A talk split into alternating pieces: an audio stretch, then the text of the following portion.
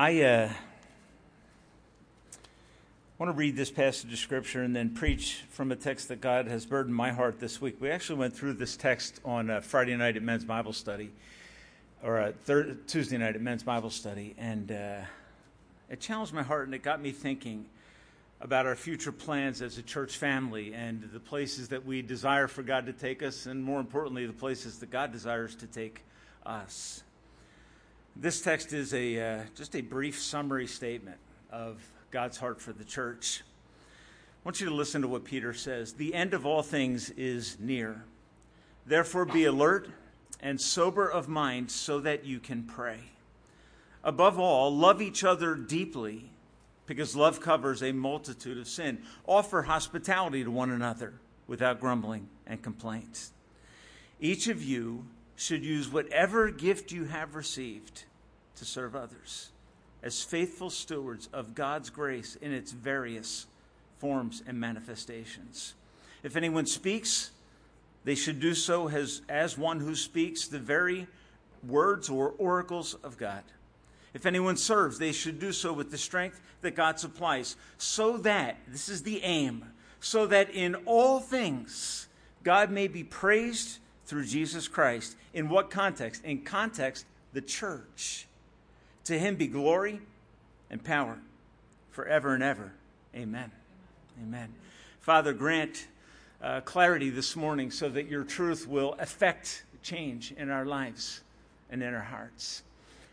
Lord, that we would be your church, not a giant that sleeps, but a giant awakened to do good and to glorify your name. Uh, we pray for these aims in the name of Jesus, our Savior, and all God's people said, Amen. Uh, I love the church. Uh, she has been part of my life for as long as I can recall. I honestly, uh, my parents trusted Christ when I was four. I don't have a conscious memory uh, prior to the invasion of the gospel into the life of my family. I have no, no recollection of life without Christ in the context of my family life. I had the blessing of growing in a home where the gospel penetrated the walls of our broken home and brought transformation, hope, joy, and change that was desperately needed. God used a friendly, hospitable man to move into our lives, and He invited us to come and meet His family. That family was Calvary Baptist Church, the place where I heard about Christ for the first time and grew up hearing Christ. Doug and I had the privilege of spending many years in the same church, and uh, it deeply impacted my life. It was, it was a place where I, in an imperfect setting, heard and saw the gospel lived out and practiced. I developed friendships and relationships there that indeed shaped the course of my life. The church has been a formative force in my experience. I believe the church is intended by God to be a force that Jesus called together and left here for a purpose to bring hope and transformation to our community. I have a fear, though, that I live with, and that fear is wasted potential. It bothers me in almost every realm. Uh, if you're a Philadelphia sports fan, you remember the name Allen Iverson. And if there ever was an individual who, in the broader scope of his life, is an example of wasted potential, it would be Allen Iverson. And I don't say this as being judgmental, I say it as having watched biographies about his life, shaking my head saying, oh man, what could have been? I remember going to a basketball playoff game on Easter. I, it's probably now about 10 years ago. Watched him sink 55 points in a game. It was the record for points scored in a playoff game. I was blown away. But as you listen to the story of the broader picture of his life, you realize that there was so much brokenness and sadness, so much potential to impact people because of the talents that he had, but those talents were wasted. I often think of the church as a wasted potential. And to me, it's sad. One writer a few years back in a song said this The world sleeps in the darkness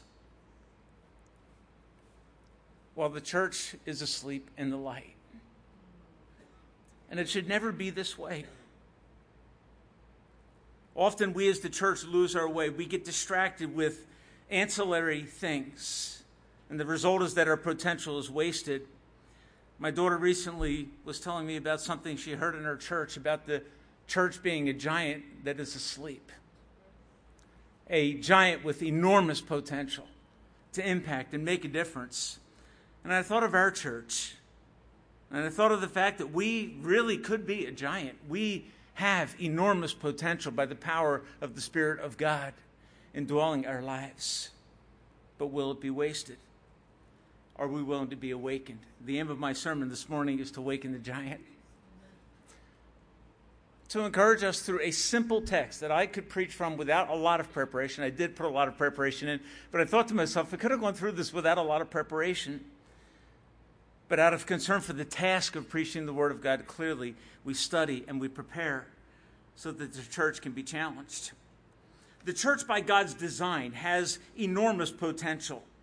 And I want to argue this morning we need to wake the sleeping giant. We need to believe that the church in America is often lethargic, anemic, sleepy, distracted, preoccupied with lesser, pursuits. And we often need to be shaken. We need the alarm clock of God to go off and awaken us and to call us to action when you take a sober look at the task that God has given us and the potential that is present via God's presence through His Holy Spirit in the local church, it will change your life as you gaze upon it and study what God has called us to do. It will begin to, I think, awaken your heart.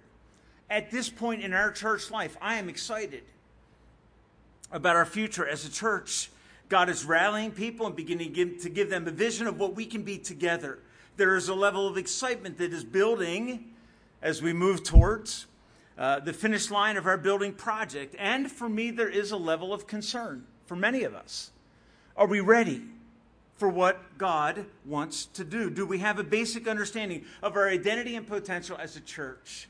This text jumped off the page of Scripture for me this week and captivated my heart and my mind.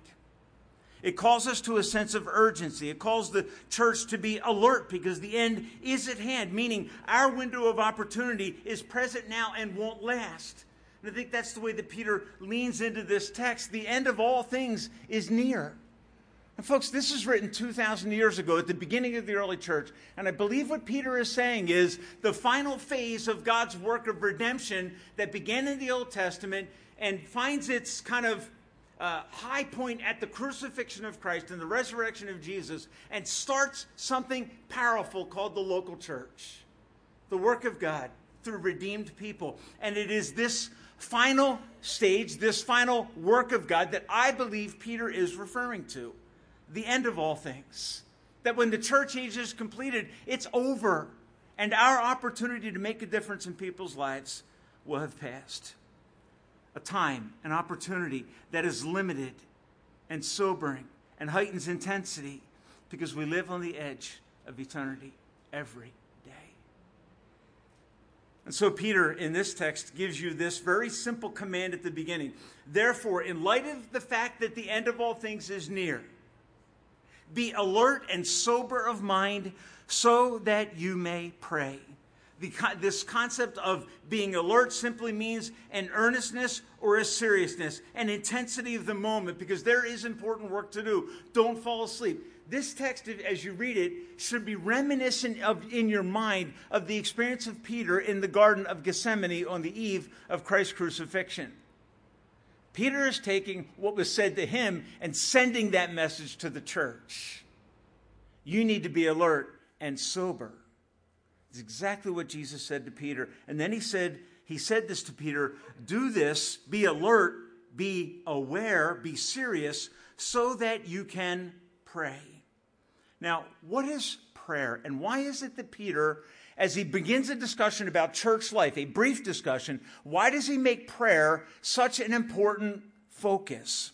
I think the answer is simply this. I think he calls us to watch and pray because prayer is our primary expression of dependence upon God. Prayerfulness indicates deep dependence. Prayerlessness indicates some degree of independence or arrogance. I got this. No, I don't. no, I don't.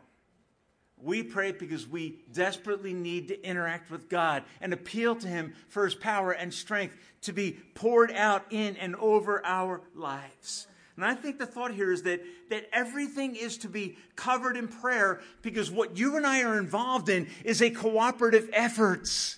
God didn't send us here and leave us on our own. God sent us here. God called us here and is with us here and wants to communicate with us here and live with us here and empower us here so that we can do his work for his glory.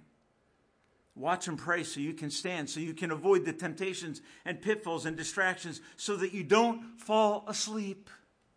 And I think that is the thrust of this text. So, the focus of the remainder of it in the next three or four verses is on Christian community, the church, its life, its function. It is a summary statement of how healthy churches must live. And so I want to work through what I think are a few very simple and basic commands. The first one comes in verse 8. In light of the fact that the end is near, and in light of this call to be alert so that you can pray, Peter then launches into three very powerful statements and then a closing reason. Above all, he says, love each other deeply because love covers a multitude of sin. And I think the first thing Peter is saying is just something like this We need to cultivate a capacity and desire to love each other fervently. Okay, that, that, and, and in the context, it's interesting. He says, do this above everything else. And he seems to be indicating something like this If I focus on a heart of fervent love for others, everything else will begin to fall into place. My life will be prioritized. I think it's interesting because the second half of the Ten Commandments focuses on our relationship to others. And when Jesus aimed at summarizing the commandments, that in terms of what is greatest, what has highest priority or value. He says, Well, the greatest commandment is to love your neighbor as yourself and to love God with all your heart, soul, mind, and strength. And what does Peter do? Peter calls us to a, a, a horizontal life of love driven by a vertical life of love so that the love of God drives the love of people towards one another. Okay, and we need to we need to think of it in those ways. Do this with intensity, with fervency. Maintain it. Folks, there is a tendency for love to grow cold, isn't there? I find this in my heart. It's embarrassing sometimes. The things that I am irritated by in the context of relational living.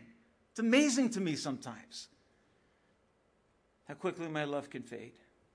And then Peter gives this driving motivation. He says, love each other above all other things you do because love covers a multitude of sin. Here's the way I'm phrasing that love annihilates petty grievances and thinking that divides the body of Christ.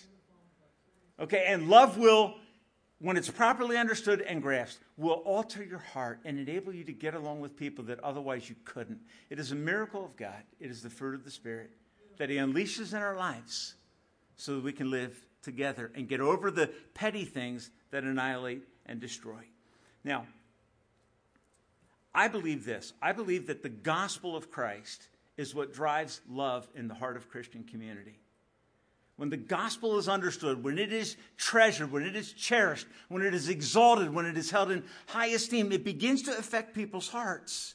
So that John could say this Beloved, if God so loved us, then we ought to or we have an obligation to love each other so that knowing I'm loved by God begins to drive love for others. If you struggle with loving other people, then you need to ask yourselves Have I personally experienced the love of God in the gospel of Jesus Christ? Because once I have experienced that and been overwhelmed by it, it will transform the outward working of my life. I will become a more fervently loving person. And in this context, of understanding this idea of love. I, I, think for most of us, often, love is a concept, like a theoretical concept, like we sing about it, right? In this text, and I think looking at gospel centered love, it, it, the love of Christ for us is not a theory, it's not a concept. Okay? It has clearly defined parameters. It is an active, selfless behavior that finds concrete expression. You can see it in the life and crosswork of Christ. 1 John 3 puts it this way This is how we know what love is. Okay? Having raised some kids, they've occasionally expressed this idea that they're in love. And for them, that concept is very theoretical and usually not real enduring, right? And you understand that that twinge, that there's there's a concept there, but it's not really tweaked out. When you read 1 John 3, you find that the, the, the, the concept becomes an active, concrete expression that is very measurable. Listen to it. This is how we know what love is. Jesus Christ laid down his life for us. And we ought to lay down our lives for each other. What happens? I look at the concrete expression of Christ's love on the cross. And it leads to an obligation to fervently display that kind of love to people around me. All right, that's very different than my daughter coming home and saying, I'm in love. Because I'm kind of thinking, I'm not really even sure if you know what you just said or that you know what you mean. All right, something touched your heart, it's a little weird and you're feeling fuzzy. But it's not life changing. It's changing that day, but it is not altering the rest of your life. Biblical love will alter the rest of your life. It will affect your daily decisions. It is concrete, and if it's not, it's not God's love. First John also goes on to say, This is love, not that we loved God, but that He loved us and sent His Son to be the wrath remover of our sins. His love was a love of rebels. His love is undeserved. It is unmerited, and it is to the not the least of these, it is to the worst of these. And folks, that's what needs to shake us. While we were yet sinners, Christ showed his love for us, Romans 5 8 says. Think of the petty things that keep us from loving others actively and get over it. Let God so overwhelm you with the love of Christ that you never face a circumstance that comes up to par with His love for you. Let His love for you inform your love for others and let it drive you to action. Christ's love, in this sense, is viral in nature, it is contagious, it is magnetic. And I hope that as we begin to move forward as a church family, begin to kind of get a hold of what God wants to do through us, that we turn on the magnet of Christ's love that begins to attract people to the context of a church where they can hear the gospel of Christ. And that will only happen when this kind of love is filling and thrilling the body of Christ. Now, the danger Jesus points to in Matthew 24, 12, verse 12 is this In the last days, the love of many will grow cold. It's an astonishing fact that a redeemed Christian can wrestle with weakened love, but it is true. That's why the command is here. Above all, love each other fervently from the heart means that Tim Hoff has a tendency not to love others in the way that Christ does. it's not, it, believe me, it's not a lack of knowledge on my part that I ought to. It's a lack of will and desire. It's a lack of affection for Christ that is causing the giant to fall asleep. When we look at Jesus and when we look at his love, when we sing a song like, Oh, the deep, deep love of Jesus, it stirs the giant.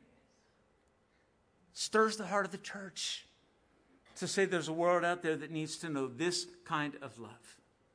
Can I just practically provoke your thinking about how to love others? I always think, and I'm, I'm just very practical in my thinking about church life. When the service ends, okay, how can I begin to show the love of Christ fervently? Can I just give you one suggestion? I like safe places. Okay? So my natural tendency is to duck into a safe relationship when the service is over. And just kind of stay there because it's safe. There's no risk. I'm comfortable there. I know the people there. Can I encourage you just when people come and desire to know and, and experience love? I, I thought of this this week. When people come to a church as visitors, and if you're visiting with us, I'm just, you can tell me later if this is true or not. I think people go into the context of a church because they're longing for something. And they may not even know what it is, but they're wondering if it's there. They're wondering if they'll find what they're looking for and what they need in that place. So may God help us, just as services end and we begin to fellowship and interact with one another, that we, we, we destroy the sense of awkwardness that many people live with. Stand at the side waiting. Should not happen. Shouldn't. We shouldn't look for our close friends after the service. We should first say, Who can I serve? If there's a brother or sister in need, go to them and serve them. If there's a visitor that's there that is disconnected, doesn't know people, make them comfortable. Just begin to express at a low level the love of Christ towards them and watch what God begins to do. So, you know, the way that I do this, if I don't know, there are people here that I, I come to a point where I don't know everybody, and there are times I go, I don't think I've met you before. Because it's always, fair. are you new? No, I've been coming here six months. that's awkward. That's why a lot of times people don't want to. I look, I haven't met you. My name's so and so. They may say, "Well, this is my first time here." Okay, great. Nice to meet you. Thank you for coming. Is there any questions I can answer for you? Is there a way we can help you? It's, it's envisioning just a practical level. We do a lot of this as a church family on a broader scale. It needs to happen here. This is a text about the body of Christ. How is this love expressed? This, this text, I think, goes on to a concrete expression of love. And the concrete expression of love is verse 9 offer hospitality. Notice all these are in the imperative love one another deeply and offer hospitality to one another. So the one another is what drives this text, it's the context of church family and life. These are the affections that are shared with one another for a watching world to see something that they want to be part of or know about. Offer hospitality. I think obviously at one point you have to define what hospitality is. I think we all have an idea of it, but hospitality in the scriptures literally means a love of strangers, a love of unknown people. In the ancient world, people would travel. Uh, hotels would be dangerous places, so when a brother or sister or someone in need was traveling through town, it was customary and required in the Old Testament that you would open your doors, take the alien in, and comfort and encourage them. That was customary and commanded in the Old Testament. It's a disposition of receiving and treating guests or strangers in a warm and friendly way. It's not a difficult concept to grasp, but it's so hard to practice. Okay, as your pastor, I have for years hounded you, beat you up, preached at you, okay, about open your house, get people into your life. Okay? Does Tim Hoff ever experience frustration in this realm? Yes, I do. Okay? I do, because God has given us places to love and serve others. He's given us resources, homes, and the scriptures are clear that this is the context in which the love of Christ fervently can be expressed.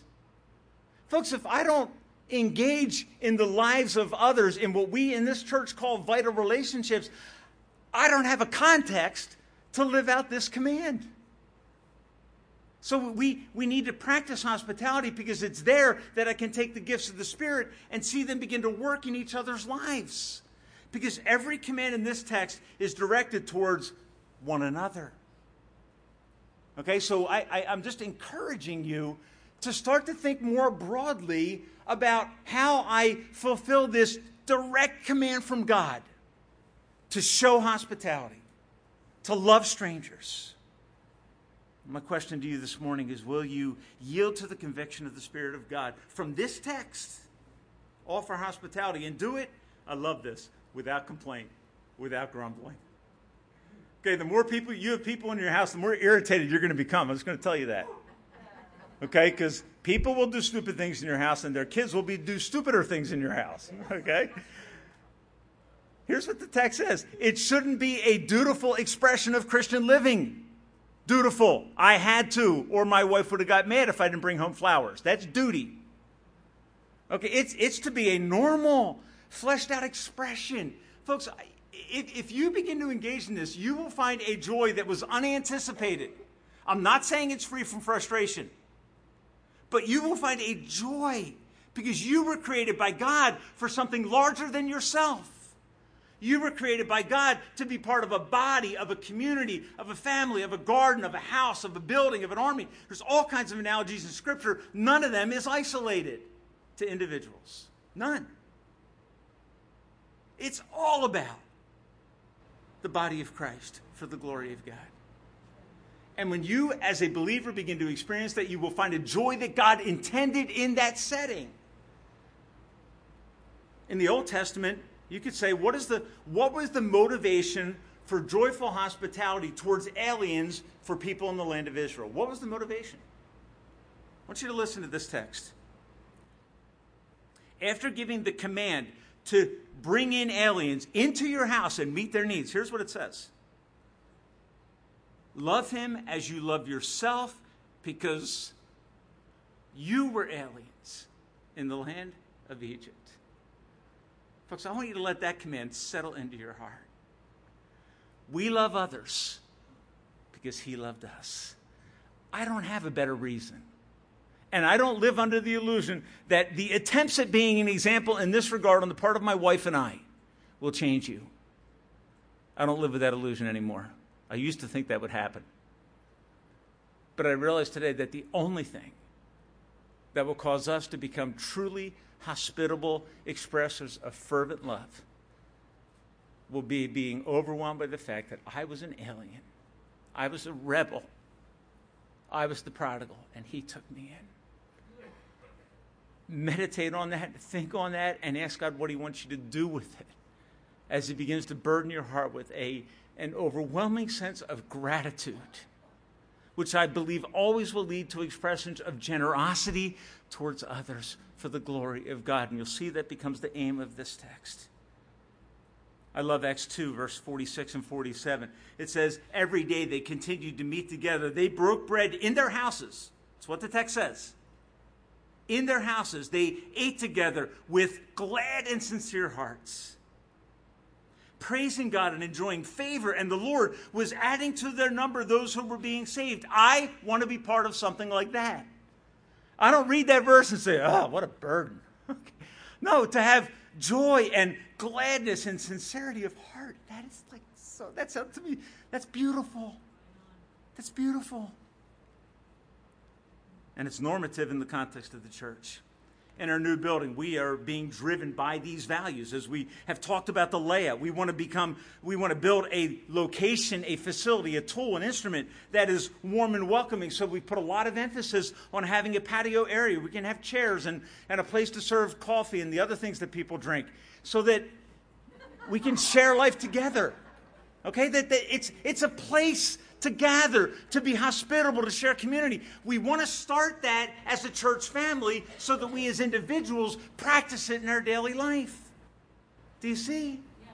So the facility is built around what you want to accomplish, not to get a wow factor in terms of visibility, but a wow factor when people come in that there's something unique here.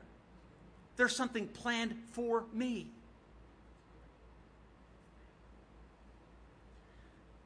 My concern, my fear, is that many people seem to think the building is going to awaken something in us.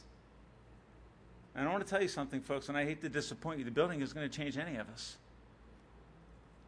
It won't change us. We are interested in building God's church. And I, look, so for clarification, I am utterly devoted to this building project. Okay, I spend more hours there than I like to remember, okay? But my, the, the driving thing when I read a text like this is this is about building God's church, the body of Christ. That's just a facility. That's just a tool where we can set it up to accomplish those objectives more effectively, but it will never change our hearts. Okay? And that's my concern. When we get to the church, we're going to grow more. Not if you don't invite someone to come out and hear the gospel. Not if you don't begin to love people fervently in the context of your daily life. It won't make a difference. It'll attract attention, but it won't bring transformation. Okay, I don't want attention. To me, attention is dangerous, it gives me pride. I want to see God work in a way that none of us can take credit for. To see Him fill a house with people because they, they found hospitality there, they found fervent love there, they found people that served them there. May God challenge our hearts. And here's my observation. My observation is that hospitality, if I get this right, you tell me if I'm wrong. can only happen in the context of relationships. I tried being hospitable to myself this morning, made myself a cup of coffee. It was like, eh, okay. You cannot fulfill the command to be hospitable in isolation. You can't. And I don't think it has anything to do with your family experience on a daily basis. Because we tend to pride ourselves in the context of evangelical Christian Christianity on being good parents. I want you to know that doing that should be done because there are other commands that lead you there. But this directive, which is the context for fervent love and the context for the next section, is critical and essential to obedient Christian living that brings joy and sincerity of heart. So I challenge you.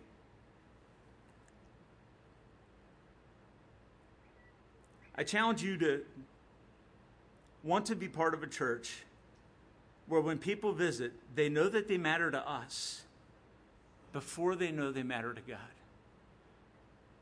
They know they matter to us because of how we treat them and greet them before they even know that they matter to God. That's the kind of church I want to be part of. Where the love that ex- is expressed and the care that is given to those that come and see is so intentional and so delightful and so well planned for the benefit of others that they feel cared for before they know that they're cared for in a way that they can barely imagine through the cross of Christ. That's the kind of church I want to be part of. So may God, and we're working at this. Bill Kanick and I uh, met the other week at the direction of the elders to begin to talk about a hospitality plan, how we can work at our welcoming so that when people come from the driving into the parking lot to getting into the building to sitting down on the service, there's been a message about Christ's love that's been permeating through hospitality. They're strangers, they're unknowns. We love them, we care for them, we, we welcome them, we greet them, we provide for them and God is glorified, and the gospel begins to work. Since we are often distracted by a lifestyle that isolates, the giant sleeps. The giant sleeps. And the potential is wasted. Because we come or we function in an insanely busy life in fiercely independent ways and the, leth- the combination is lethal spiritually and emotionally. It's deadly. The sleeping giant could die. God wants us to awaken it. You know, my brother has an Ace Hardware store. That a beautiful thought? You're like, so what? Okay. About 20 years ago, a new uh, in the retail realm, a new concept came up called big boxes. They're called Home Depots and Lowe's and Walmarts and Targets. Their aim is to take market share from the little guys. And they can, they can squash you. So, why is it that a number of Ace hardware stores, you know, Ace is the place, right? You know that. Why is it they have survived? And not only survived, but thrived. You know why? Because if you work for my brother, there's a rule. You come within five feet of a customer, you must encounter them. Not tackle them, Phil. you, you, it is obligatory and essential, and if you don't want to do it, find a different job because our survival is dependent upon hospitality. How can I help you? Now, folks, I'll just be blunt, okay? That is for crassly monetary benefit. Okay, now brother wouldn't appreciate me saying it that way, but there's a lot of love and how he functions. You understand what I'm saying? It's done for money because we can't survive and make a profit unless we are kind to people. Like at the Ace show, that's what they talk about. That's the difference. And Walmart's got it, right? They get a greeter at the door. And you're welcomed when you come in. It's a shame that often Ace and Walmart can be friendlier than the church. Should never be that way. People should come into the church and experience something that wows them in terms of love and affection and care and the attention that is given to greeting and making people feel comfortable. It's part of our responsibility. Hospitality is not a gift in the Bible, it's never in the, in the list of spiritual gifts. It is always a responsibility for every believer. It's fascinating. If you look at the qualifications for elders, given to hospitality, given to it.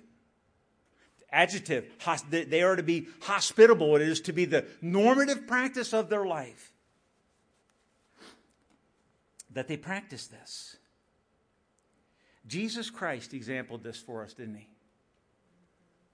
Jesus was so bent on being hospitable that he was accused of being the friend of sinners because of how much time he spent with them. May that, may that thought of hospitality just lay hold of us that we become Christ like in this way. The goal of hospitality is that they know that they matter to us before they know they matter to God. And then the last thought that emerges in this text is the concept of serving each other in the context of vital relationships where hospitality is happening. Verse 10 Each of you should use whatever gift you have received to serve others. That is to say, each of you should, that is, you have an obligation to use whatever gift you have received to serve others as faithful stewards of God's grace in its various forms. So I just want to say this that effective service can only happen where? In the context of vital relationships. You can't serve others in your isolated life. So if you if you look around your life, you look at your experience and say, you know what, I have not been spending much time with people. I haven't been loving people as I should. It's probably because you're living in isolation and independence. This text says each of you ought to use whatever gift you have received to serve others. And then it gives a very kind of simple summary statement, okay? Each one, that is, every believer, is by God empowered to do something. They should use their gift. The gift is a gracious, divine enablement that God, by the Spirit, pours out into the life of believers, and it is aimed at, 1 Corinthians 12, at building others up. The goal of that gifting is so that others will benefit. It is never intended to enhance the recipient's life.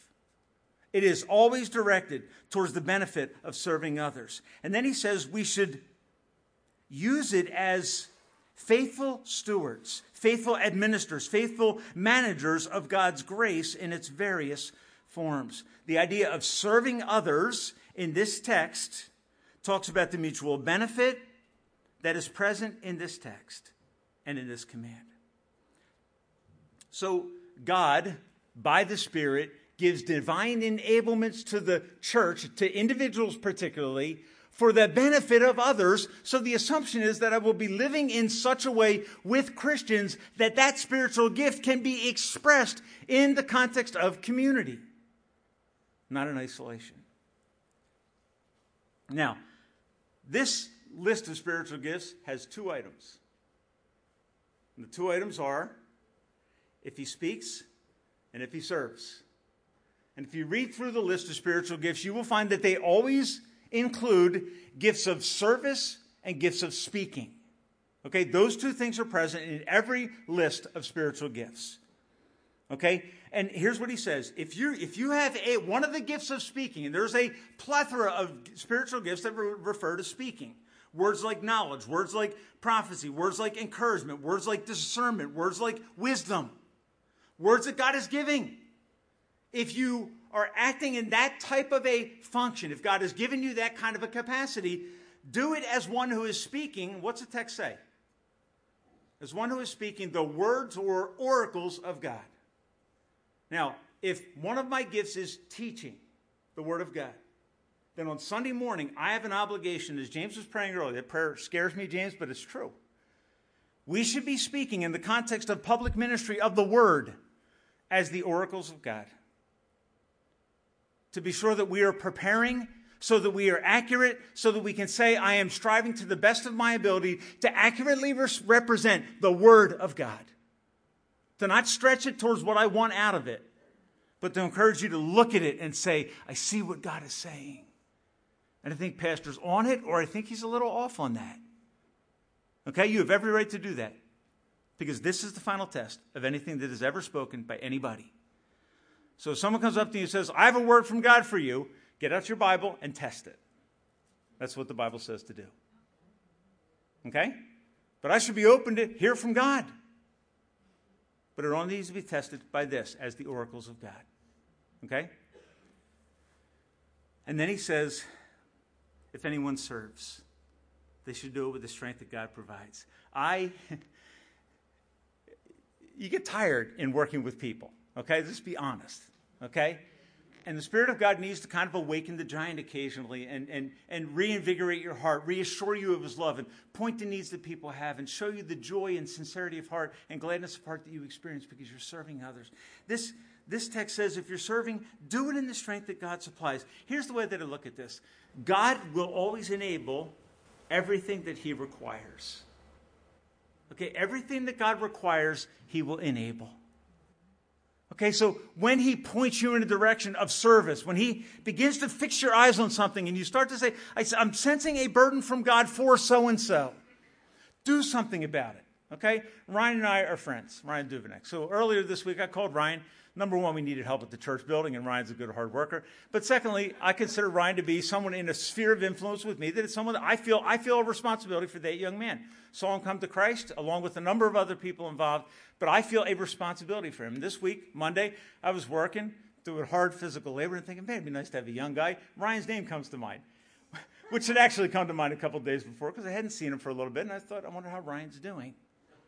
And as God begins to prompt, and take the gifts that you have of concern for others, or encouragement, whatever it is, begin to seek out that person and say, I, I just, you've been on my mind. I don't know if it's God putting you on my mind or I'm just thinking about you or what, but I just felt like I should reach out to you.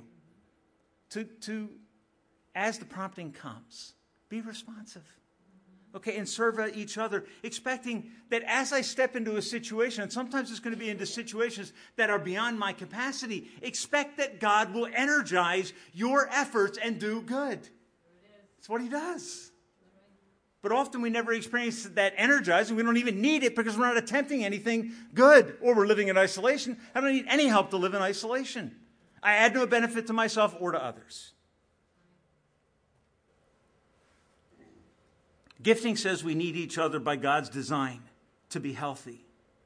It is his the preferred illustration of the church in the New Testament is the body. And the focus on, on the in terms of the body is its corporate functions, its body functions. Tonight you're going to watch some of you probably will watch a football game called the Super Bowl. And mysteriously absent from that game will be teams from Philadelphia, okay? when you watch it, okay? There, there are teams there that have superstars on them. Okay? But the teams that make it to the Super Bowl typically don't have the flamboyant type superstars. They have players that are uniquely gifted who understand they're part of something bigger than themselves. And that they, it is required that they have those lesser lights present as part of the team. The lesser lights are essential to the work of the team, as is the contribution of the more gifted person. Okay? The team that wins tonight will probably be a team that played as a team, not as an individual. And I would argue in the church that we need to recover the thought that every Christian is gifted by God to make a difference in people's lives. And I think Satan wants to sell you a lie that says your lesser light is unnecessary. I live in the world of LED lights, and what I'm learning about LED lights is LED lights are made up of a compilation of a lot of little lights, and the result is brilliant. That's the church. God takes lesser lights, He binds them together and pulls out something that is astonishing and that people want to come and see. And as we begin to serve each other, some beautiful things will begin to happen. The New Testament puts an emphasis in the context of gifts always on body function, on community, on the corporate body status.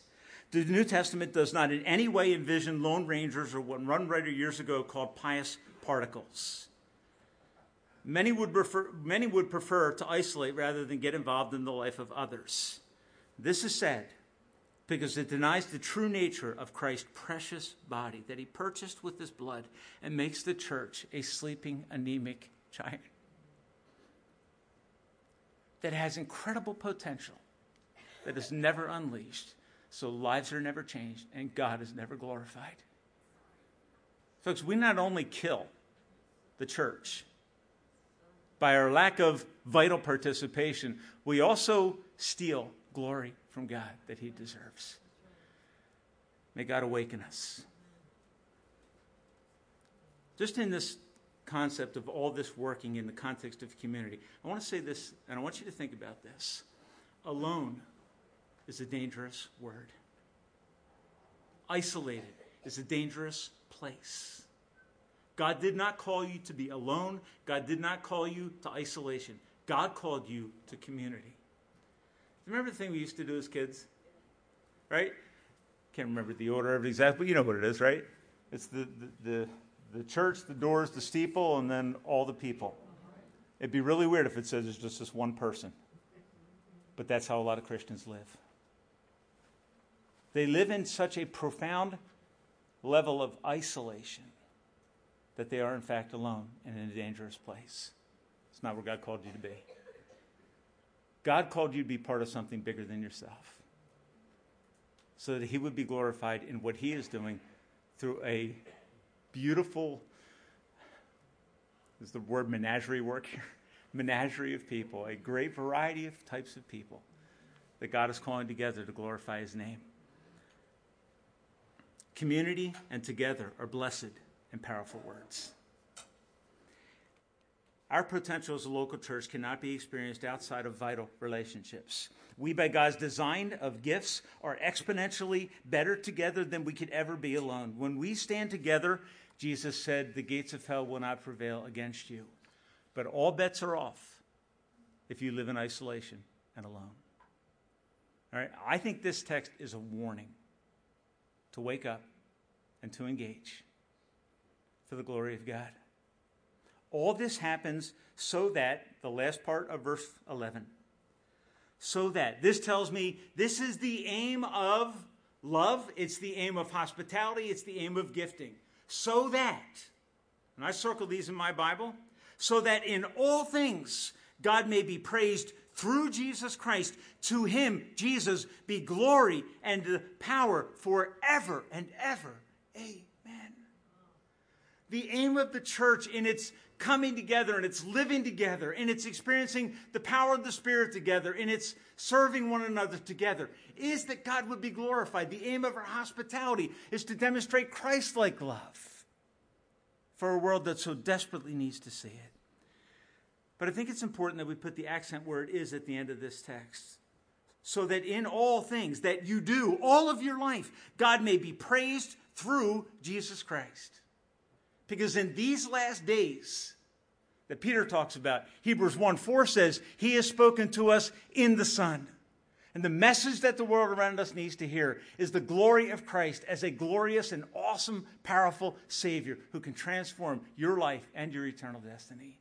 This is the message that we are called to share. We need to be careful that we never move from the centrality of the gospel message of Jesus and our desire to make more and better disciples of Jesus in the context of vital relationships. Folks, we have to fight for, we have to diligently maintain a focus on the person of Jesus. That's where this text goes. Everything that's happening is so that Christ will be exalted. Because when Christ is exalted, he said, I will draw people to myself.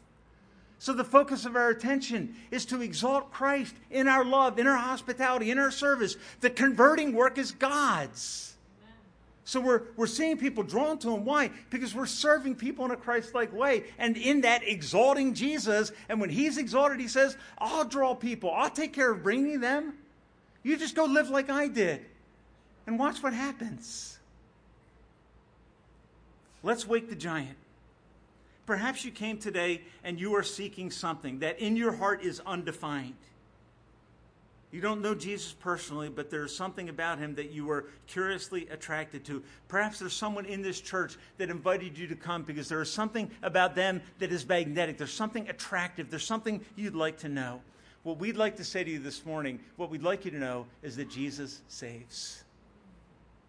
That for sinners of every kind, He is a glorious and incredible Savior who stood in your place, took the wrath of God that you deserve, and offers you hope and forgiveness. That's the aim of everything we do, is that that truth would be known in the hearts of people that don't know it and treasured in the hearts of people that do.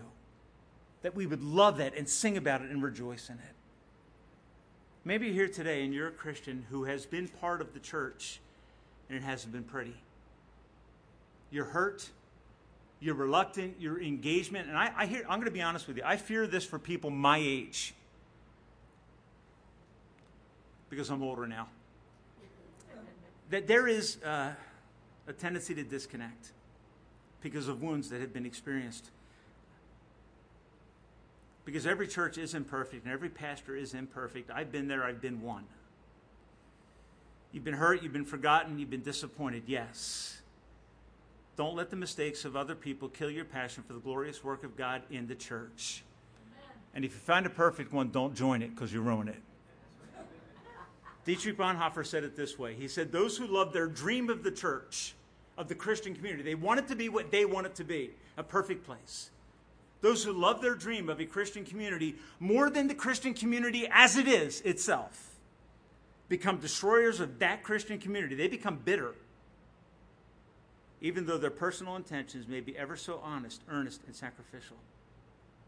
But the person who, lo- who loves their dream of the church more than the church itself tends to destroy it. So get over the bitterness, confess it, and engage, obey God. Don't let the disobedience of people become an excuse for yours. And God will do beautiful things. Over the next few months, God is bringing us to a new and exciting location. That new location will be a wonderful blessing. It, it, brings opportunities that we could waste and potential that we may not realize. Our aim is not to build the building, but God's church. That is what we sacrifice to build the body of Christ. A facility is just a tool. To that end, if we don't rise up and begin to love and show hospitality and serve earnestly, the place will be futile and weak, but it doesn't have to be. It can be a place where the giant wakes up. And I want to encourage you, it needs to wake up starting today. Because that building is going to change me. Only the Spirit of God by His truth can change me. But as He begins to speak these truths into your heart, this is what the church is to be. The giant begins to awaken, and God begins to be glorified, and people are attracted as Christ is exalted. May God help us to be his church. Father, as we conclude uh, this season of discussion in your word, we pray that the vision of this text would become the vision of the chapel at Warren Valley. That we would be a church that is wide awake, alert, praying, depending on God, and loving, showing hospitality, and serving for the glory of Christ. Lord, let this be our aim and our desire. Uh, we pray this for the glory of Jesus. And all God's people said, Amen. Amen.